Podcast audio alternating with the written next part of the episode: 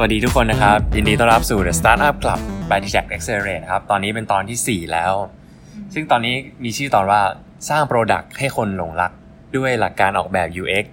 จากเวที Rise ฮ่องกง เราได้ยินกันบ่อยเนาะคำนี้ UX UX UI อะไรเงี้ยที่คนชอบพูดกันในในวงการสตาร์ทอัพจริงๆแล้ว UX นี่มันคืออะไรคะต้องต้องแยกก่อนว่า UX UI มันมันเป็นคนละตัวกัน แต่คนมักจะชอบมาพูด พูดแบบคู่กันเออ UX UI ออกแบบ UX UI เงี้ยเดี๋ยวนี้มาดูกันว่าไอ้สองตัวนี้มันต่างกันยังไงอืมเริ่มเริ่มที่ UX ก่อน UX มันเป็นตัวย่อนะคำเต็มของมันก็คือ user experience ไอ้คำ user experience อะมันคือ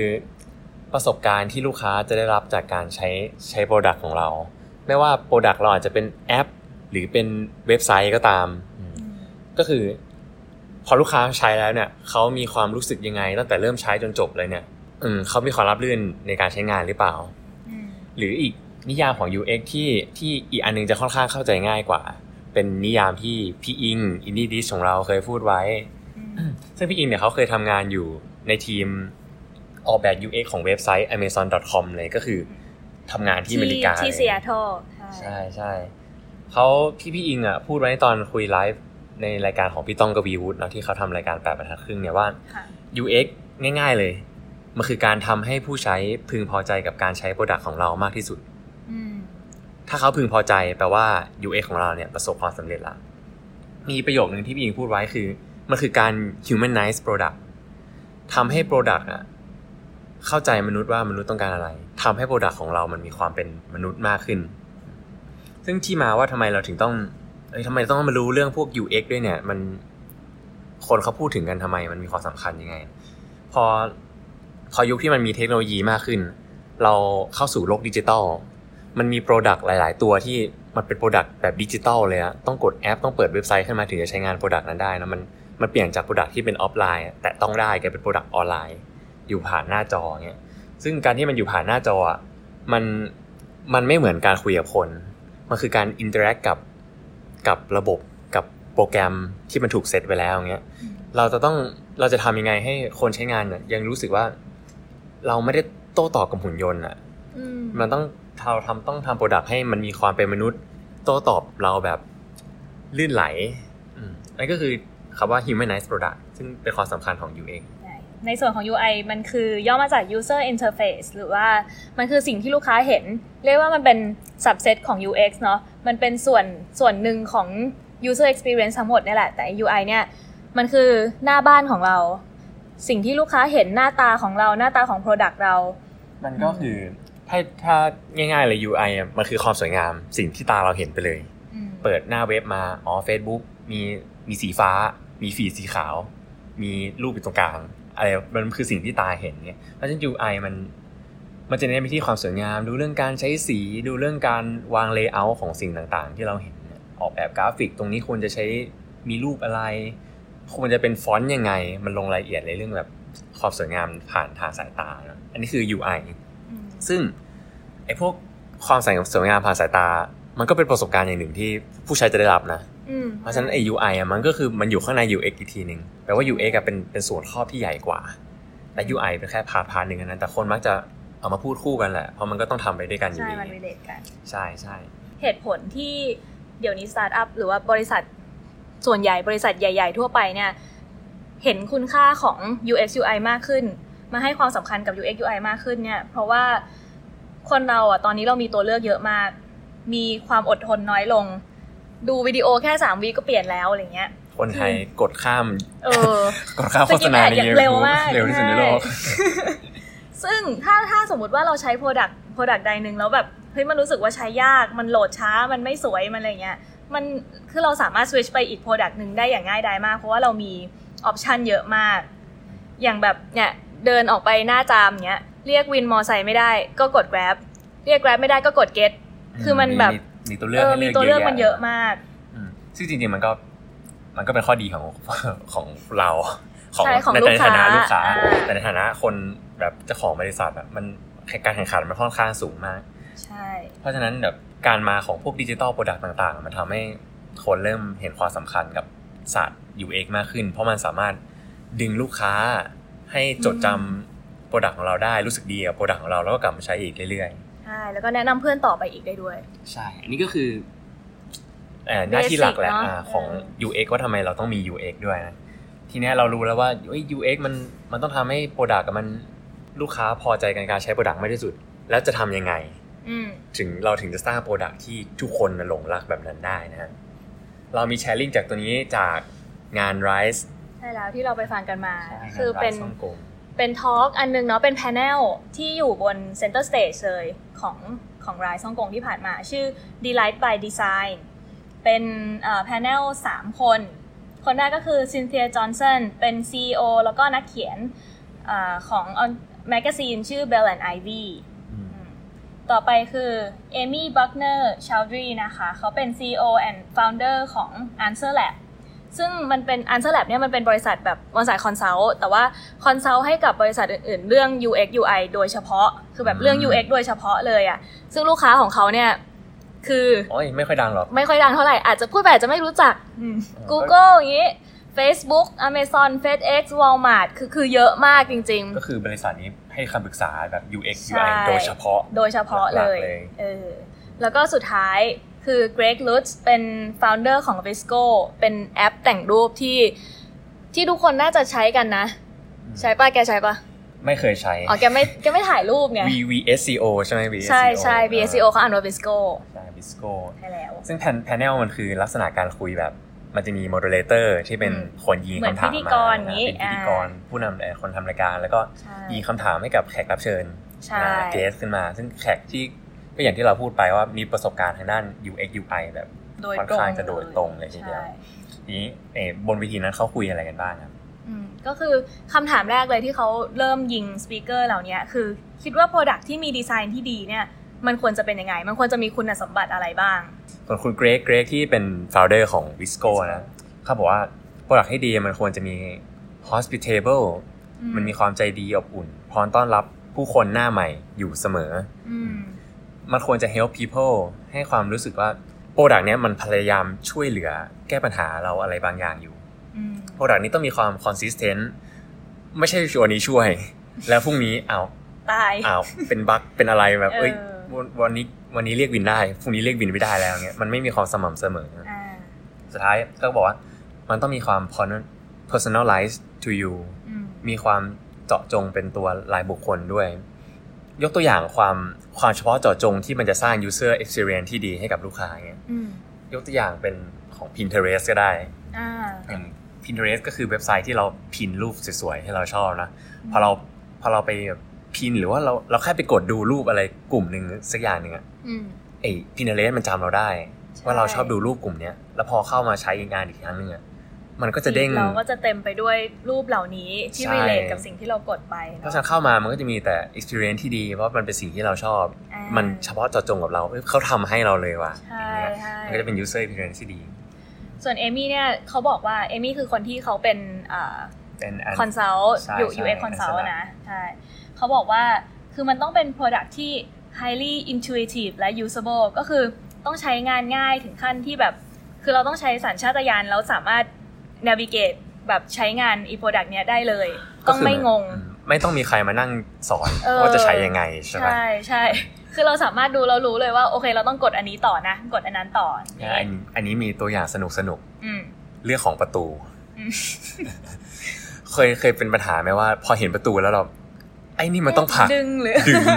หรือมันเลื่อนสไลด์เอ้ยเออหรือมันหมุนวะเออเออเอเอ้ยอมันมันจะเปิดด้วยวิธีไหนยากเงี้ยยากถ้าเกิดประตูที่ดีนะประตูที่ผ่านการออกแบบ UX มาอย่างอย่างดีเลยนะอ่าเราต้องเห็นแล้วรู้เลยว่าประตูนี้มันเปิดยังไงเอแบบอถ้าเราต้องการให้ให้ผลักก็อาจจะมีอะไรอะเป็นแป้นผลักอือืมมถ้าต้องการให้ใช้เท้าเปิด ที่แบแบบบเหยียบเหยียบแล้วเปิดให้งี้เหยียบแล้วเปิดอ่ามันก็ควรมีอะไรที่บ่งบอกว่าเอ้ยให้เหยียบแล้วเปิดนะอ่าเอออ่าไม่ใช่เราแบบเดินไปจะผลักปุ๊บปึ้งอ้าวต้องสไลด์เอออันนี้ก็เป็น UX ที่ไม่ดี อันนี้ก็คือการออกแบบโปรดักต์ให้มันต้องใช้งานได้โดยสัญชาตญาณนะมันต้องง่ายถึงระดับนั้นนะใช่ แล้วก็แบบ experience ในการใช้เนี่ยมันจะต้อง seamless หรือว่าราบลื่น ไม่ไม่สะดุดระหว่างใช้งาน แล้วสุดท้ายแล้วเขาก็พูดถึงความที่แบบว่าทุกคนต้องมีความ inclusive ในการเข้าใช้อะทุกคนต้องรู้สึกว่าเข้าถึงได้กับตัว product product นี้ ทุกคนในที่นี้คือทุกคนที่เป็น target ของเรานะเขาต้องแบบว่ารู้สึกว่า Product เนี้ยต้อนรับเขาเพื่อที่จะเข้าไปใช้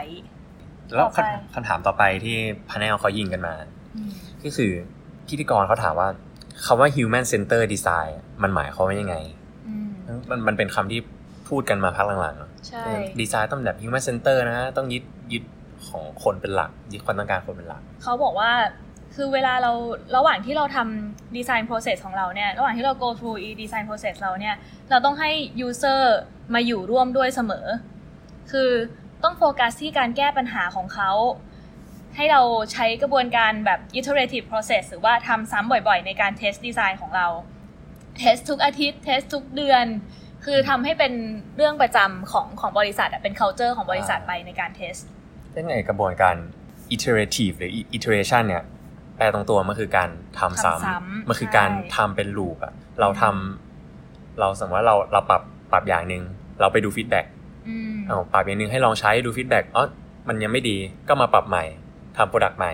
เอาไปลองใช้ดู feedback กลับมาแก้ใหม่ วนไป loop อย่างเงี้ยเนี่ยมันมันเรียกว่าเป็นการ iteration อืม ซึ่งค่อนข้างจะสำคัญกับการทำสตาร์ทอัพมากๆ เพราะเราใช่เรากำลังสร้างสิ่งใหม่อยู่ ซึ่งไม่รู้ว่า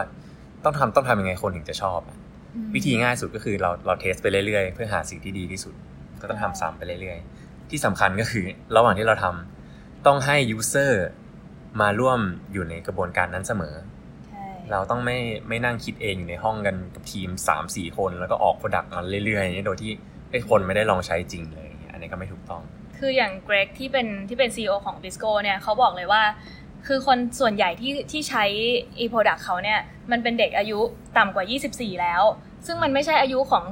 ของแก๊ง CEO เขาแล้วอะอืมของแบบผู้ก่อตั้งแล้ว เพราะฉะนั้นเนี่ย คือจะมานั่งคิดเองตัดสินใจเองอะไรอย่างนี้มันมันทำไม่ได้แล้วอะต้องออกไปคุยกับลูกค้าจริง ๆ เขาต้องเข้าใจว่าแบบ motivation ในการใช้แอปนี้ของเขาคืออะไรของลูกค้าคืออะไร แล้วก็เอา feedback กลับมา เอ่อเพื่อที่จะเอากลับมาเอ่อ improve product ของเรา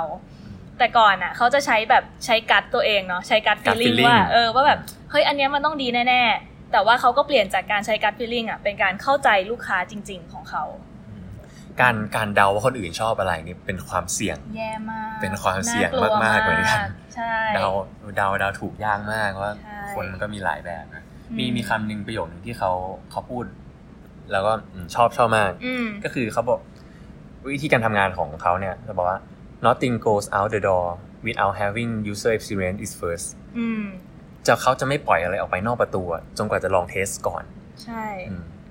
มีความรอบคอบในการทำงานนะใช่โอเคอันนี้ก็คือส่วนของ Human ความหมายของ centered human design center design เราต้องยึดที่คนน่ะไม่ใช่ยึดที่ myself center design ใช่เลยเออต้องเป็นเออ user นะ ต้องดูเออ user ก่อนเป็นหลัก ทีนี้เอ่อ moderator เนี่ยเขาก็ถามว่า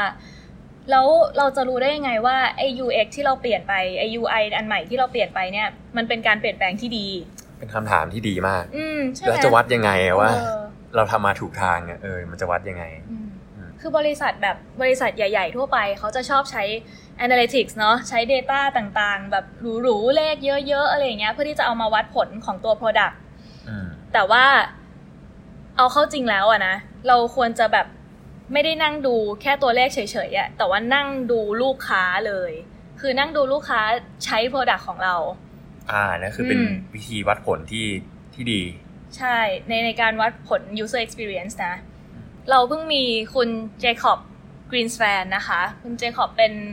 UX UI expert ที่แบบพี่เหม่งไปเจอมาที่ Google Launchpad ที่ซานฟรานซิสโกตอนนั้นเขาเป็นเขาเป็นโค้ชเขาเป็นโค้ชใช่เขาเป็นโค้ชให้กับ Google Launchpad Accelerator ซึ่ง Google เนี่ย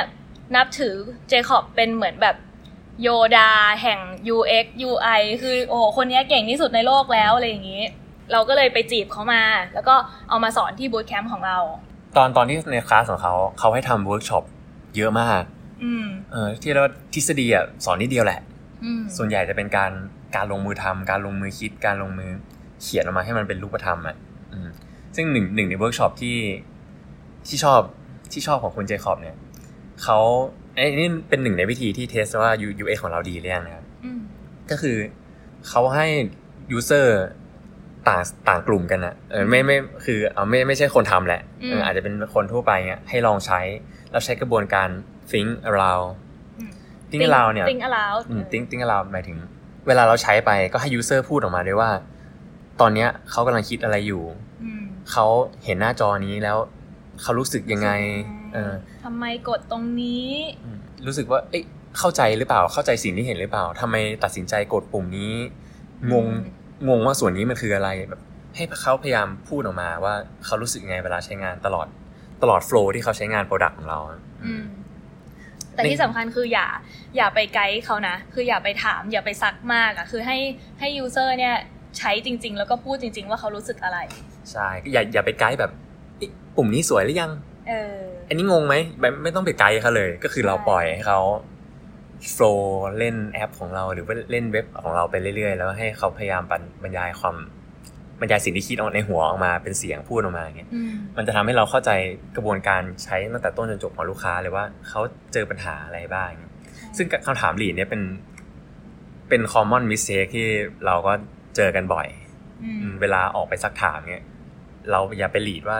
เขาจะชอบ product ของเราหรือตรงนี้ดีหรือไม่ดีเงี้ยมันทำให้เราเข้าใจความจริงบิดเบือนไปอืมเหมือนเวลาเราอยู่ในศาลเนี่ยถ้าเคยดูใครเคยดูซีรีส์ฝรั่งเงี้ยอืมแบบทนายเถียงกันอยู่เงี้ยจะบอกว่าขอโทษครับศาลที่เคารพคุณกำลังถามชักนำอะไรเงี้ยไม่ไม่รู้ใครจะ get product นี้เอ้ยคือ get get ตัวอย่างเลยป่ะนะแต่แบบ เออ เวลาถามชักนำอะมันทำให้เราเข้าใจความจริงบิดเบือนไปอ่าอืมเพราะคนก็จะไปถามแบบ เออไปถามต่อคำถามนั้นนะมันชักนำความคิดเขาอาจจะไม่ได้เป็นความจริงจริงเจคอบเขาบอกว่าในการหากลุ่มที่จะให้เขามานั่ง think กับเรานั่งลอง flow ของ product เราเนี่ย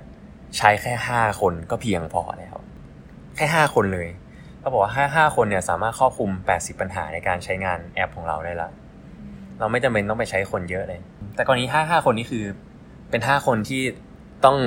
ทดลองใช้แบบจริงจังนะ ไม่ใช่เดิน เดินเจอข้างถนนแล้วก็ให้ลองใช้เงี้ยไม่ไม่ได้อืมต้องเป็นกลุ่มที่อืมมาลองใช้แบบจิต้องการจะ feedback จริงจังอะแค่ห้าคนก็พอในการ run flow ของเรา อีกเทคนิคหนึ่งที่สกอตเบลที่แบบว่าเขามาสอน เราเมื่อตอนประมาณต้นต้น bootcamp สอน customer validation เขาบอกว่าเราควรจะทำการ test product ตัวเอง ด้วยการนำฟีเจอร์ หรือว่าปุ่มอะไรสักอย่างก็ได้อะออกหนึ่งอย่าง แต่ว่าออกต้องออกแค่อย่างเดียวเท่านั้นนะแล้วลองดูปฏิกิริยาของลูกค้าดูว่าแบบลูกค้าเรียกร้องให้มันกลับมาหรือเปล่า ลูกค้ามีโวยวายไหมมีคิดถึงมันไหมอะไรอย่างนี้ ถ้าลูกค้ามี feedback กลับมาแบบเนี้ยแปลว่าฟีเจอร์เนี้ยควรอยู่ต่อไป แต่ควรจะเอาไปพัฒนาด้วยซ้ำไป แต่ถ้าเกิดเอาอะไรออกไปแล้วแบบไม่มีใครพูดถึงเลยอะแปลว่าฟีเจอร์เนี้ยเอาออกได้ สุดท้ายเราก็ต้องการให้มันเหลือสิ่งที่สำคัญจริงใช่ทำให้ product เรามัน clean มันใช้ง่ายๆที่ใช้สุงาดนง่ายใช้ง่ายก็เป็นมิตรคนก็รู้สึกสบายใจที่จะใช้ Product เราใช่อืมอันนี้ก็เป็นหลักการออกแบบ user experience ที่ได้จากการได้ฟัง sharing ที่งาน RISE ฮ่องกงนะครับโอเคถึงช่วงสุดท้ายเราก็ต้องสรุปอืม key takeaway ให้ฟังกันนิดนึงว่า แล้วเราจะเอาไปใช้ประยุกต์ใช้ยังไงได้กับเอ่อคนที่อาจจะทำธุรกิจหรือสนใจกำลังจะทำอยู่นะครับที่งาน Rise เนี่ย สปีกเกอร์ทุกคนบอกเลยว่า เราจะต้องมี UX researcher อยู่ในบริษัท คือไม่ใช่ว่าแบบอะคนนั้นทำแป๊บหนึ่งคนนี้ทำนิดนึงอะไรเงี้ยเอา marketing มาทำเอา engineer มาทำอะไรอย่างงี้ไม่ใช่ แต่ว่าเราควรจะมี department หนึ่งเลยที่เป็น UX researcher จริง ๆ มีคนดูแลตรงนี้จริง ๆ คนเนี้ยเขาเป็นคนที่สำคัญมากเลยนะในบริษัท คือเขาต้อง เขาต้องเป็นคนที่เข้าใจ Product จริง ๆ แล้วก็เข้าใจ CEO นั่งคุยกับ CEO เจอ CEO บ่อยๆ เลยว่า โอเค Direction มันไปยังไงเราความรู้สึกของของ Product ที่แบบลูกค้าอยากให้ที่ที่เราอยากให้ลูกค้ารู้สึกมันคืออะไร Experience ที่เราอยากให้ลูกค้าได้รับมันคืออะไรเออแล้วก็เอาฟีเจอร์ต่างๆ เนี่ยมา test testบ่อยๆ เทสอยู่เรื่อยๆ ก็จริงๆ เป็นเป็นทีมที่ จะสัมผัสกับผู้ใช้งานโดยตรงเลยนะ ออกแบบอืมสิ่งที่เขากำลังกดเขากำลังเห็นเขากำลังได้ยินๆใช่เลยอะก็คือคำแนะนำก็คือให้ให้ตั้งออกมาเป็นแผนกแบบจริงจังเลย ที่จะโฟกัสเรื่อง user experience ของ product เราโดยเฉพาะอืมซึ่งการการที่เราตั้งแผนกนี้ขึ้นมาเนี่ย มันส่งผลมีมีแรงกระเพื่อมในทางที่ดีในบริษัทอืมเกิดขึ้นด้วย พอเรา UX เนี่ยมันต้องมีการ test บ่อยๆถ้าเกิด แผนกอื่นเห็น อย่างเช่นแผนก Marketing เห็น แผนกเซลล์เห็นที่ที่เห็นว่ามันมันมีการ test product ก่อนเอาไปลองใช้เงี้ยอืมเขาก็อาจจะเกิดเหตุการณ์ที่ว่าเอ้ยเขาก็ต้องอยาก test บ้างเขาก็อยากจะเทสเหมือนกันเออเออต้องมีการลองอะไรใหม่ๆเหมือนกัน ซึ่งการลอง test ออกไปก่อนก่อนไปใช้เนี่ยมาช่วยลดความเสี่ยงในการทำผิดพลาดของเราได้โอเคสรุปข้อต่อไปนะครับ เราควรจะรู้ว่าเรากำลังสร้าง product อะไรอยู่ และ product เนี้ยทำเพื่อใครอืมอืม พอเราเรารู้แล้วว่าเรา target ของเราคือกลุ่มเนี้ยเราต้องยินดีและเต็มใจที่จะรับ feedback มาเยอะๆ ต้องเต็มใจและยินดีจริง ๆ นะ ไม่ใช่ไปกลัวว่าใช่เอาออกไปใช้แล้วเอ้ยกลัวเขาด่าแอปเราอะเดี๋ยวมันไม่ดีอะไรเอเงี้ยอเออต้องต้องยินดีจริง ๆ ที่จะรับ feedback มาปรับปรุงนะครับใช่เวลาเราแบบปล่อยฟีเจอร์อะไรใหม่ๆ ไปเนี่ยเราลอง roll out แบบ 1% 1%ของลูกค้า 5% 10%แล้วรอ feedback จากลูกค้ากลุ่มแรก ๆ ก่อนว่า เขามีปฏิกิริยายังไงกับอีตัวฟีเจอร์ใหม่ของเราเนี่ย เอานำมาพัฒนาหรือแบบปรับต่อไปแล้วค่อย roll out แบบ100%ก็อย่าลืมว่า nothing ถ้าอืมถ้าถ้า product ยังไม่พร้อมเนี่ย อย่าปล่อยมันออกไปนะครับ nothing goes out the door without having user experience it first อืมอืมขายมากเหตุสรุปข้อที่ 3 เป็นสรุปจากของคุณเจคอบกรีนสแปนที่เราเชิญเขามาสอนใน bootcamp นะครับ ต้องให้ user มาลองใช้งาน flow จริง ๆ แล้ว think ให้เราออกมาอืมเรามี product แล้วเรามีเว็บไซต์แล้วเอาคนมานั่งแบบ serious ลองใช้ product เรา อืมแล้วก็ให้ลองพูดความคิดของเขาออกมา ระหว่างที่เขาใช้งานเนี่ย มันจะทำให้เห็น customer journey ของของลูกค้าเราว่าเอ้ยตอนนี้เขากำลังรู้สึกบวกกับฟีเจอร์ตรงนี้ เห็นภาพตรงนี้แล้วไม่ชอบอะรู้สึกลบ เราจะเห็นฟีดแบ็ทุกอย่างเลยอืมซึ่งซึ่งใช่พอพอพูดเรื่อง customer journey แล้วเนี่ย คือ ยังไงเราเป็นเราทำ product อะเนาะแล้วไงเราก็ต้องมีสร้าง customer journey ออกมาอยู่แล้ว แต่ว่าน้อยคนที่จะรู้จักคำว่า emotion map คือเวลาเราสร้าง customer journey ตั้งแต่ต้นจนแบบจบของเขาเนี่ย เราลองใส่เข้าไปดูว่าตอนเนี้ยเขารู้สึกยังไงบ้าง ลูกค้าคนเนี้ยเขารู้สึกบวกหรือลบ หรือบวกหรือลบหรือหรือกลางๆ ไม่ได้รู้สึกอะไร เวลาเราเจออะไรที่มันเป็น ความรู้สึกลบในระหว่างที่เขาใช้แอปเราอยู่ เพราะ customer journey มันจะครอบคลุมตั้งแต่ก่อน แล้วก็หลังใช้ใช้ product ของเราใช่ไหมพอพอเราเจออะไรที่มันแบบอยู่ตรงที่ระหว่างใช้ของเราแล้วมันเป็นลบอะตรงเนี้ยเรียกว่าเป็น blocker ซึ่งซึ่งมันเป็น blocker ที่สามารถทำให้ลูกค้าแบบหยุดใช้เราได้อะอืมวิธีการก็คือ พอเราเจอแล้วว่าไอ้ตรงเนี้ยมันทำให้เขาอาจจะรู้สึกลบกับ product เราอะเราก็พยายามไปแก้ไอ้จุดเนี้ย เพื่อที่จะให้ blocker นี้มันหายไปอืมสิ่งสำคัญคือเราต้องรู้ว่าในใน Product ของเรามันมี blocker อะไรบ้าง เราถึงจะแก้ถูก ใช่ ตัวตัวอย่าง blocker เนี่ยไม่ไม่รู้ใครใครเป็นเหมือนผมหรือเปล่านะ อย่างถ้าเกิดเจอเว็บไซต์อะไรที่เอ้ยเราอะเห็นแล้วเอ้ยเราเราอยากสมัครสมาชิกลองไปใช้อะไรสักอย่างเนี่ยอืมแล้วพอถึงขั้นตอนสมัครอะกรอกนู่นกรอกเยอะนี่มากกรอกนั่นกรอกที่อยู่กรอกชื่อพ่อเออชื่อแม่อะไรแบบไม่แต่แบบเอาดีเอ้ยกว่าตอนแรกอยากใช้นะ พอกรอกเยอะๆปุ๊บเอ้ย ไม่เอาละปิดทิ้งเออออะไรเงี้ยนั่นก็คือ blocker ใช่มันสร้าง experience ให้ไม่ดีกับลูกค้านะเราต้องพยายาม map map process แบบทางอารมณ์ของผู้ใช้งานของเราออกมาให้ได้ แล้วเราจะรู้ว่าจุดไหนที่ลูกค้ารู้สึกแย่แล้วเราจะได้ปรับแก้ให้ตรงจุดนะอืมโอเคข้อสุดท้ายสรุปข้อสุดท้ายซึ่งสำคัญอืมอย่าลืมจุดมุ่งหมายแรกที่เราพยายามจะออกแบบ UX ออกมา คือเราต้องการจะสร้างความพึงพอใจในการใช้งานให้กับลูกค้าของเรามากที่สุด ต้องพยายามทำให้ product ของเรามีความเป็นมนุษย์มากขึ้น อย่ายึดตัวเองเป็นหลัก ให้ยึดความพึงพอใจของผู้ใช้งานเราเป็นหลัก UX มันมีรายละเอียดและมีสิ่งที่ต้องทำเยอะแยะมากมายนะซึ่ง UI ก็เป็นสิ่งในนั้นด้วยต้องแบบอ่าออกแบบให้สวยต้องชอบ ลูกค้าจะจะใช้งานได้ไหมเข้าใจตัวนี้ไหมมันมีรายละเอียดเยอะมากๆอืมซึ่งบางครั้งเราจะรู้สึกว่าต้องทำอะไรก่อนวะไม่รู้ใช่อะไรเงี้ยถ้าเกิดเมื่อไหร่ที่เรารู้สึกหลงทาง ให้พยายามกลับมาที่ความตั้งใจแรกของเรานะครับว่า เราพยายามจะทำโปรดักต์ชิ้นนี้ ให้พึงพอใจผู้ใช้งานมากที่สุดต้องทำยังไงบ้างอืมอืมสุดท้ายเลยค่ะก็คือ ทิ้งไว้เป็นประโยคสั้นๆว่า อย่าดีไซน์ Product ให้กับตัวเองหรือคู่แข่ง อย่าทำตัวเป็น know it all พยายามดีไซน์ Product ให้กับลูกค้าของเรา ใช่ครับและนี่ก็คือ EP ที่ 4 นะครับ สร้างโปรดักต์ให้คนหลงรักด้วยหลักการออกแบบ UX จากวิธีไร้ซ่องกงที่เราได้ไปฟังมา ก็หวังว่า จะทำให้เกิด call to action อะไรบางอย่างนะสำหรับคนที่ได้ฟังไปนะครับ แล้วก็ติดตาม EP 5 สัปดาห์หน้านะครับ